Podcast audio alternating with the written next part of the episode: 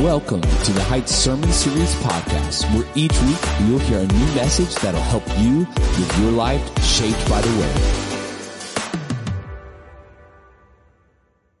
Well, good morning, Heights family. What a great morning of worship, wasn't it?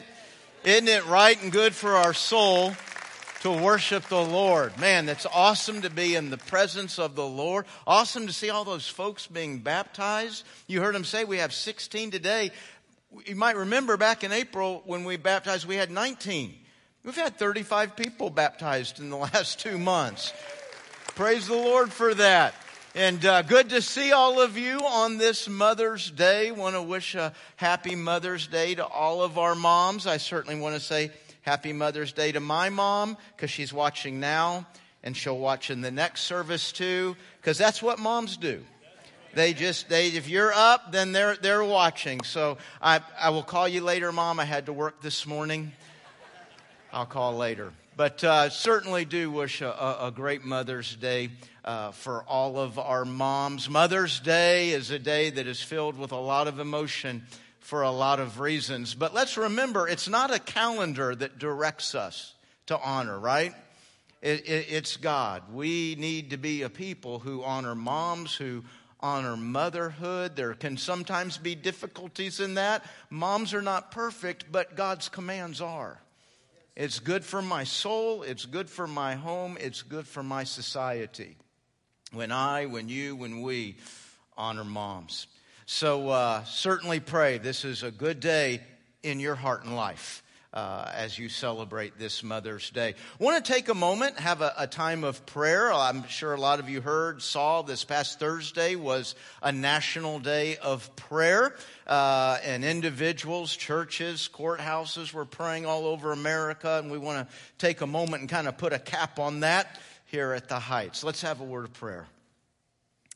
Father, we come before you, and uh, every week, every week, there is much to pray about and what is going on in our society and our culture in the United States of America.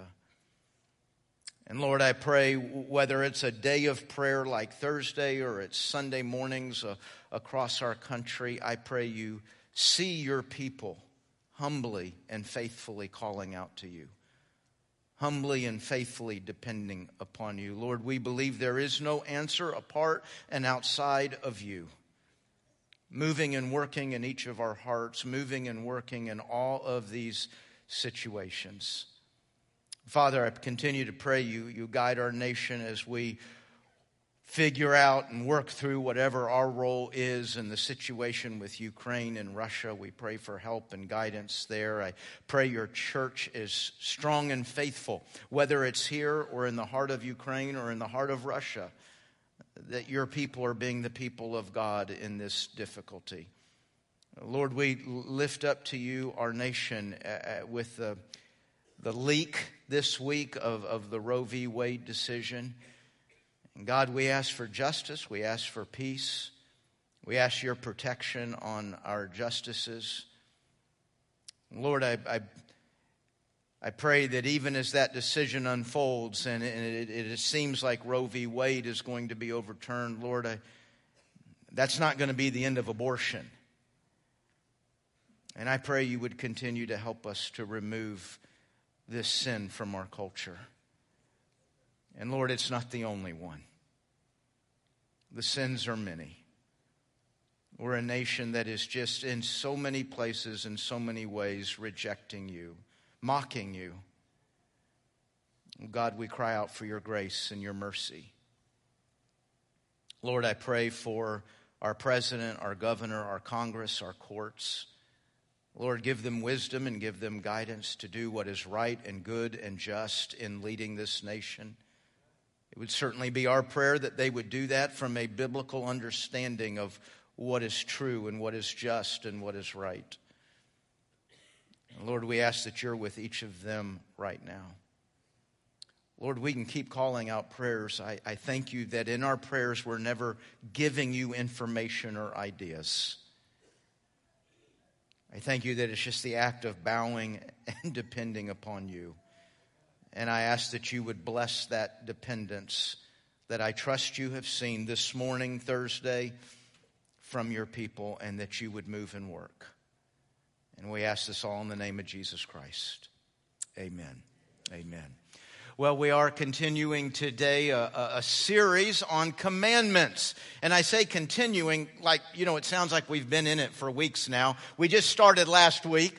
Last week we introduced what we're going to be doing. We're looking at the two great commandments. Then we're going to look at the Ten Commandments. And while we're looking at the two and the ten, we'll look at all kinds of commandments because all of the commandments go back to the ten, back to the two. Are you with me on that? And we also saw last week that the thou shalt not is not something that God is hiding from us. It's not something God is keeping from us. It's in God's goodness, it's in God's love that He gives us each and every command. And each and every one of these commands is an opportunity for you and me to love God, to, to love Him back. It's all about love. It's Jesus that said that. Isn't it interesting that we have a, a mindset of Jesus, you know, loving Jesus? That, that he, you know, he just stands there and he just smiles at us. He never says no. He never says something's wrong because Jesus is loving, right? Eh, no, it's Jesus who said, if you love me, you're obeying my commandments. You know, you can flip that around, make the opposite, and that's true too. If you're not obeying me, stop saying that you love me because you don't. Love and obedience go hand in hand. So, a study of the commandments is a study of love. So we're starting with the, the first great commandment today. And uh, so go ahead and turn in your Bible, or if you're using a Bible app, we're starting with these first two, and then we'll go on to the 10. But go to Matthew chapter 22. Matthew chapter 22 two. And this will be the second time we've heard this this morning because uh, Mary, the first person we saw baptized, her favorite verse was Matthew 22, 35 to 40. And that's what we're looking at now. Matthew 22, verse 35 to 40. It says there, and one of them, a lawyer, asked him a question to test him. Teacher, which is the great commandment in the law? And he said to him, You shall love the Lord your God with all your heart, with all your soul, and with all your mind. This is the great and first commandment. And the second is like it. Now, he didn't ask for two, did he? But when he says, and a second is like it, it means there, you can't state one without stating the other. You, you can't just say there's one, there's two. There are two sides of the same coin. So when I tell you that you need to love God, I need to tell you also you need to love your neighbor as yourself. Boy, this is an important line, verse 40. On these two commandments depend all of the law and the prophets. So, at, at where I began reading, verse 35 there, that's actually coming in at the end of what has been an afternoon, and I actually don't know what time of day it took place, but we'll just say an afternoon. It's coming in on the end of an afternoon of playing a little game of gotcha with Jesus. At least that's what they're trying to do. There's been a series of questions that they're asking him, started back in verse 17. And, and in these questions, the goal is not to learn, the goal is not to get Jesus' insight, the, the, the goal is not even to debate. They just want Jesus to say his answer out loud. Because they're asking him questions that are kind of hot topics they're, they're asking him questions in which everybody in the room has a very strong idea and opinion about. In other words, if this was going on today, what they would have been asking him is, Hey, Jesus, mask or no mask? See, they could care less what he says. Honestly, they could care less. They just know he's got it. Mask, there's only two options. And when he says one of them, half the room gets up and leaves. And that is their goal in these questions. Not learning, not debate, not dialogue, not none of that. They just, they're trying to get somebody mad at Jesus. They're trying to develop some movement away from Jesus. And so they're asking loaded questions, questions that are going to make people go, well, wait a minute.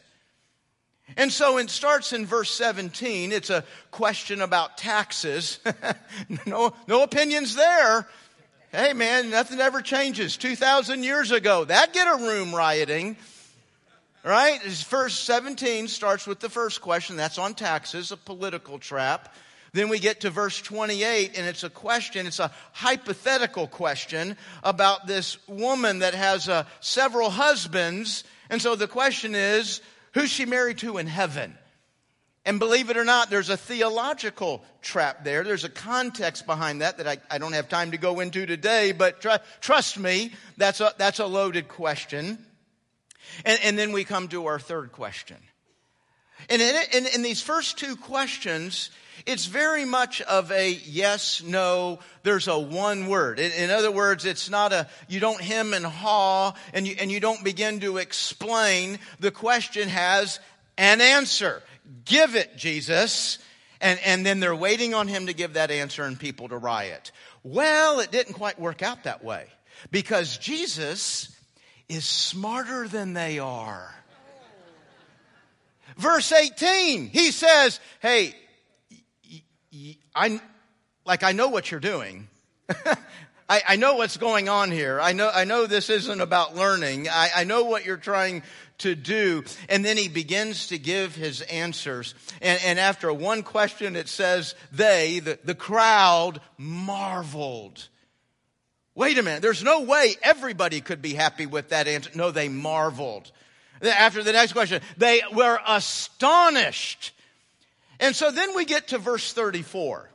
And in verse 34, the Sadducees, the Pharisees, they realize, hey, this isn't going like we thought. We need to huddle up and let's draw a new play.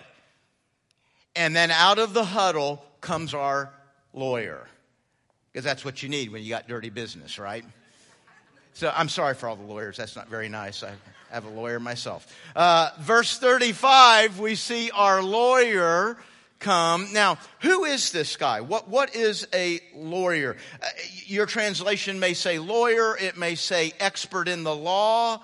What the literal translation of that word is, is just very simply a man of the law. Now, he's not going to help you with your speeding tickets. That's, that's not what he's going to do.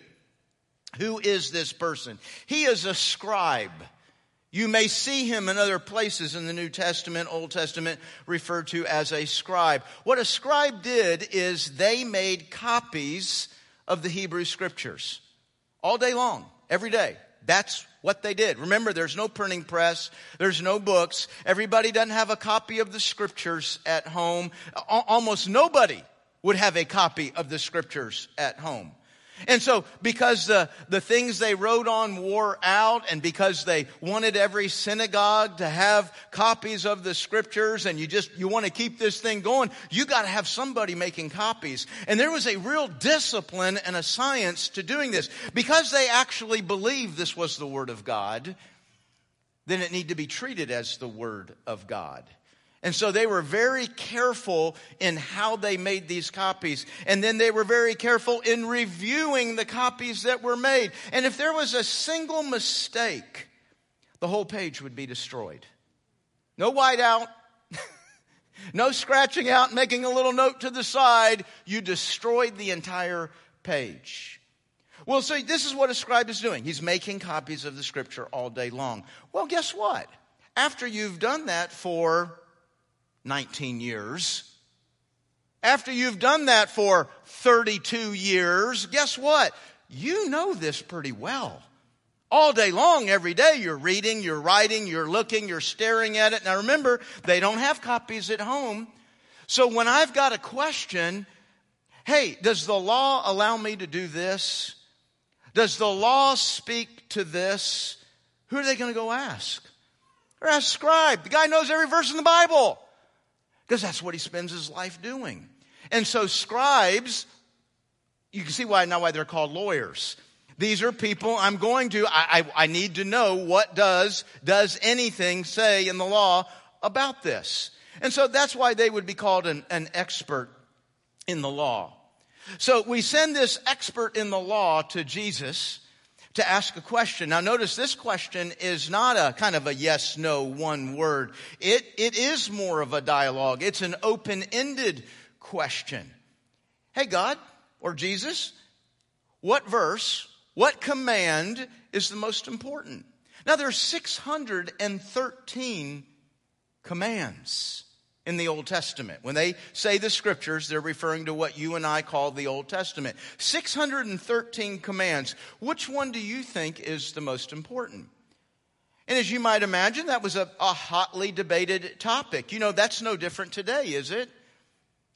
I mean, one set of believers thinks this is what we ought to be about. This is what we need to be focused on. This is the commands that are important to us. And we call it a denomination. And we have a whole bunch of those, right?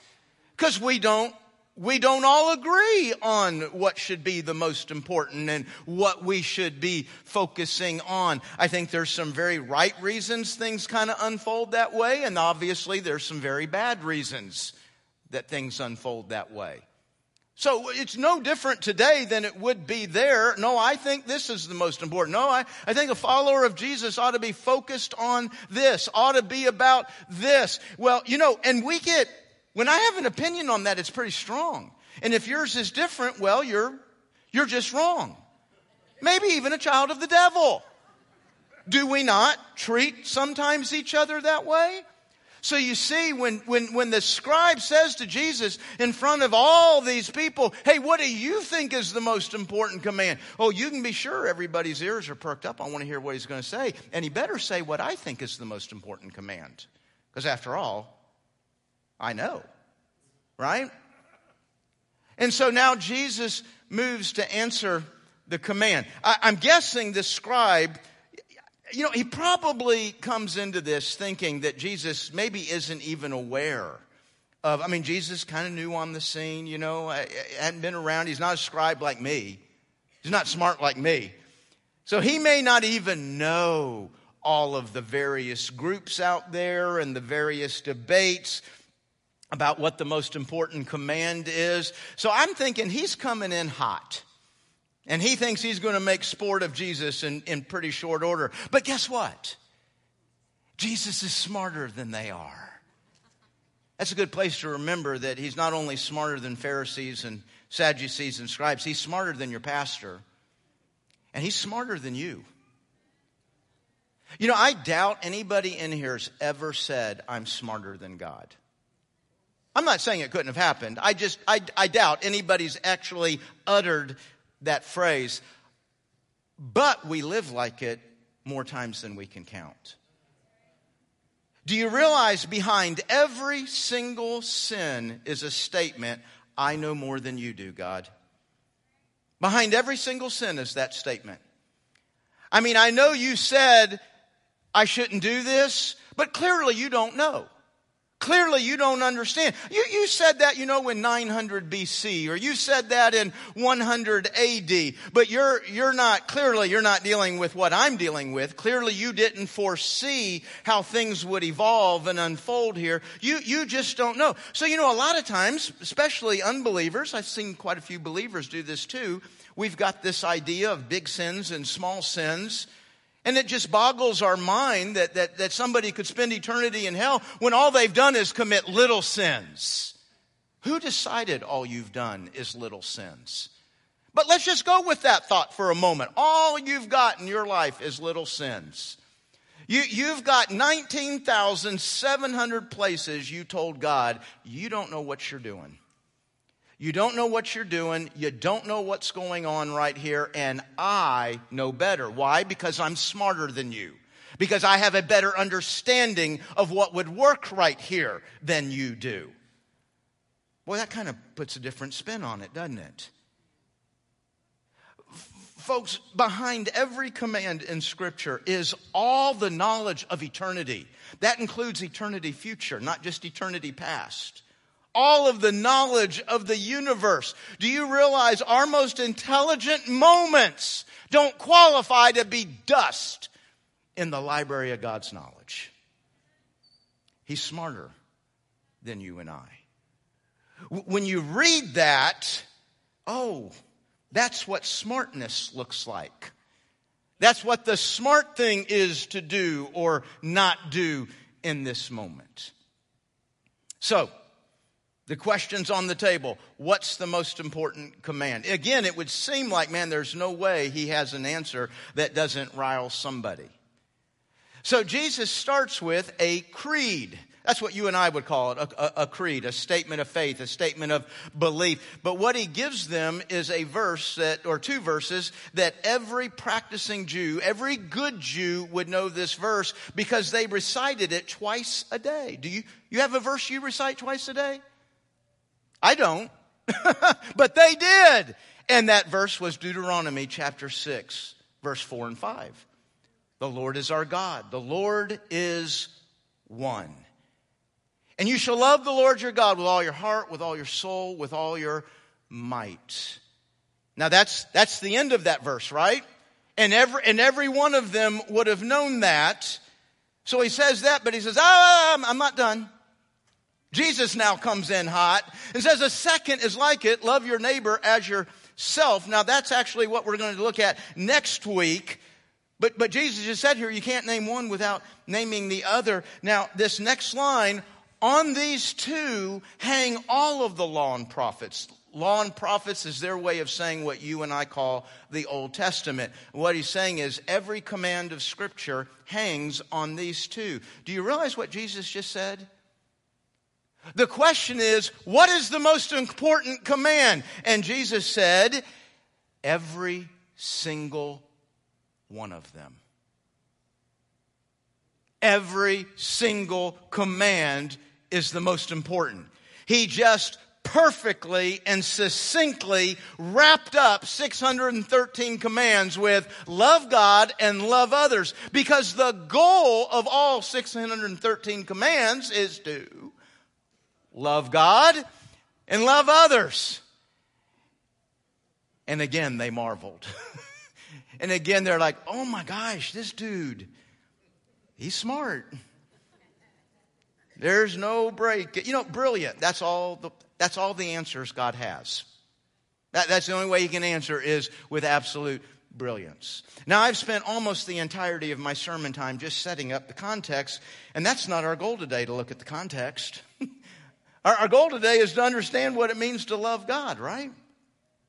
Our, our goal to leave is to leave here today with a, a better motivation, a better idea, a better plan for loving God. Jesus said, hey, this is the most important thing you're going to do. This is the most important thing you're going to do this day, this week, this month, this year. This is the most important thing you're going to do in that health crisis. This is the most important thing you're going to do in that political issue. This is the most important thing you're going to do in your home. The most important thing you're going to do in that meeting is love God man, I better have a plan for that, right?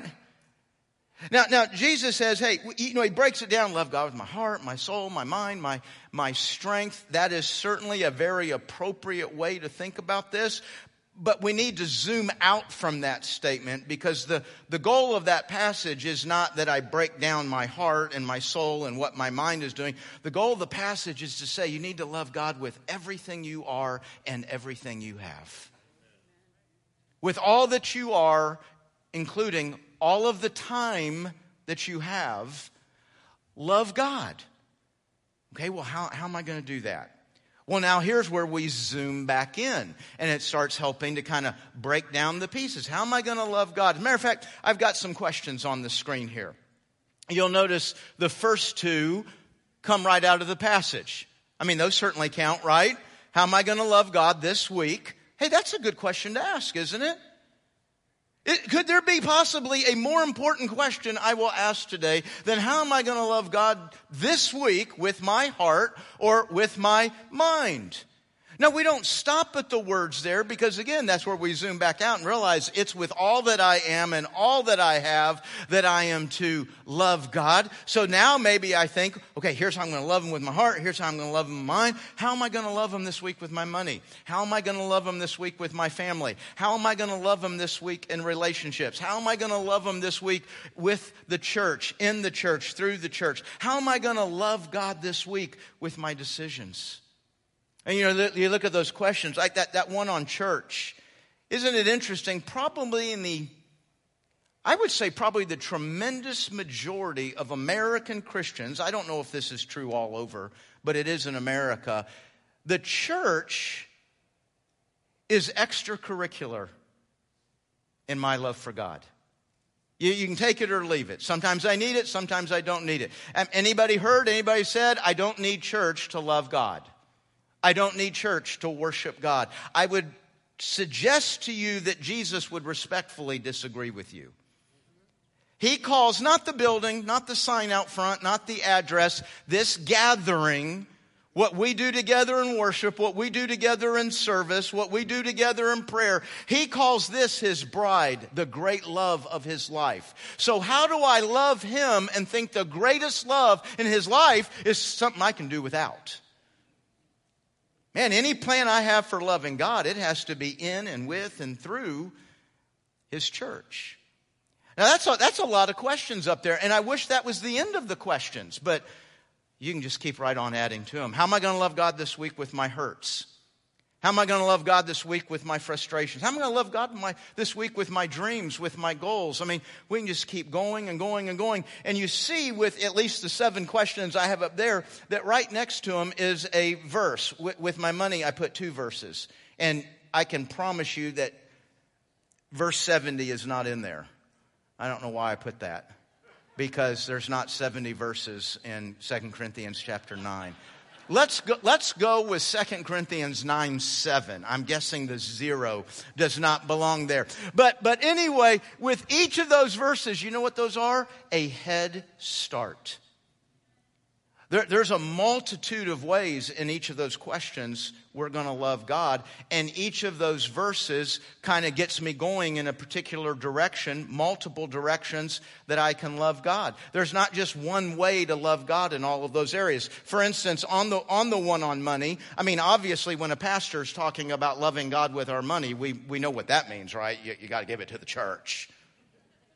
Well, yeah, absolutely. But did you know that's not all that God says about loving Him with your money? It's not just giving it to the church. Did you know our mentality about money is a way we love God? Because you and I have a mentality that it's, it's my money, and since it's mine, I can do with it whatever I want. But if it's not my money, now I can't do with it whatever I want. And what the scripture says is all of it, not just the part I give, all of it belongs to him. That makes me not an owner, but a, I'm a manager. Managers check in with owners. Hey, is this what you want done here? It's not just what I do with a church that I'm talking to God about money. It's what I do with everything. Hey, did you know you love God when you're paying your bills? God loves that when we pay our bills and when we live lives that doesn't get us in a place where we can't pay our bills. Did you know you love God when you're providing for a family?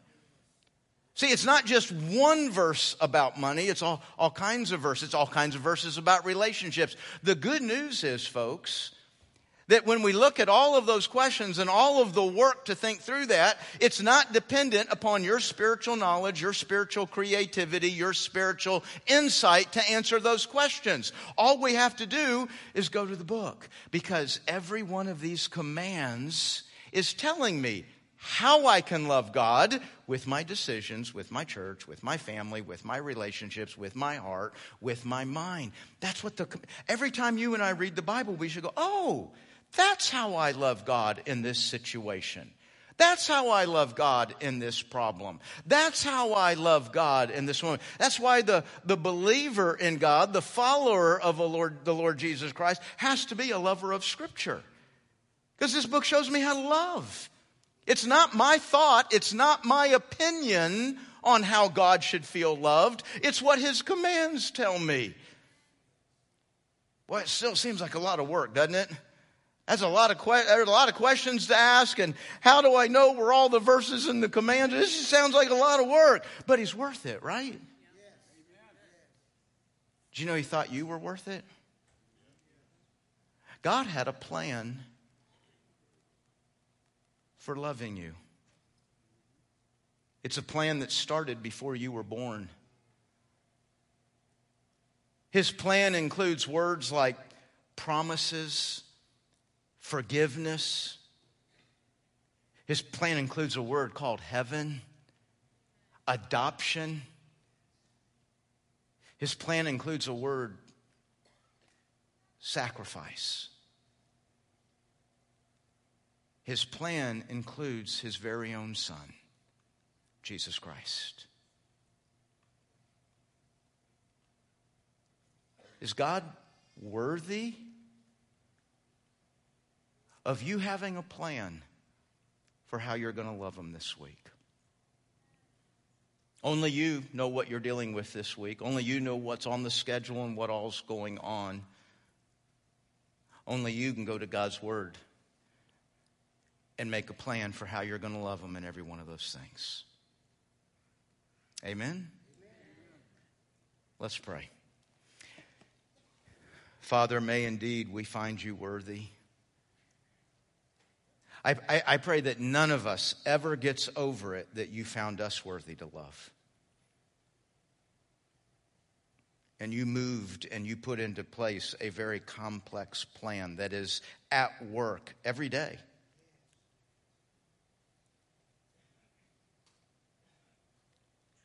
Lord, may we be moved.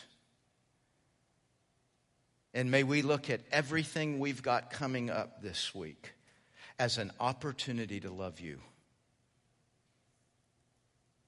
And may we adjust our heart and our mind, may we adjust our thinking so that we come to the place where the only thing that matters this week is not is not the raise, it's not the success in the meeting, it's not the victory over that. It's that I love you in that. May I love you in that.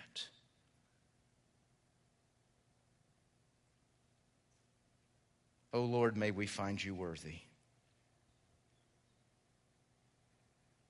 And I pray next week as we gather again, our prayer requests, our thanksgiving, it's all about a plan of how we're seeking to love you. It's in Jesus' name that we pray. Amen.